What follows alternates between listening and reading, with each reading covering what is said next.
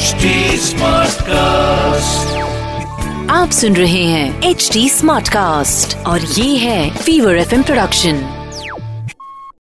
मैं हूँ आपके साथ अनुराग पांडे चल रहा है पिक्चर पांडे। यार 1992 में जब खिलाड़ी बन रही थी तब किसी ने सोचा था कि ये इतने सारे लोगों की करियर स्टेब्लिश कर देगी।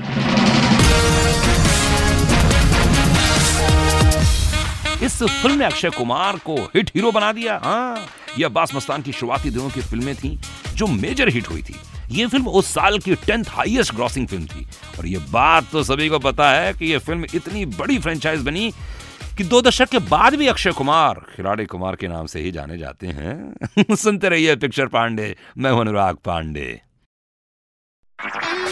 आप सुन रहे हैं एच डी स्मार्ट कास्ट और ये था Fever FM production H smart Smartcast.